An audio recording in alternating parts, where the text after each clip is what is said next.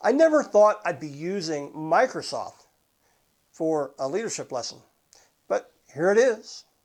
Microsoft recently announced that they have jettisoned the stacked rating system that they use to evaluate uh, employees. To briefly explain stacked ratings, supervisors are required to place uh, their people in one of three categories. The top rank gets bonuses, the bottom rank gets fired. Pretty simple. Also, pretty dumb. This sort of system can cause employees to have much greater concern for themselves than for the company or its mission. And over time, can be disastrous.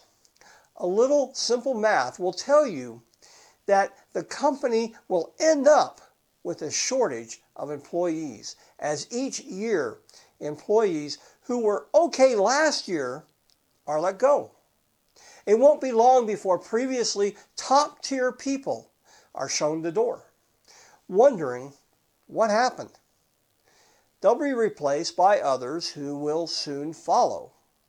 Since those top tier people are not stupid, they will see the writing on the wall and are likely to bail out themselves before uh, they too get the axe.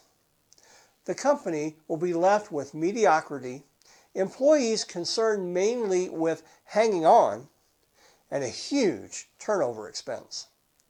If employees are underperforming or damaging the companies, then by all means let them go.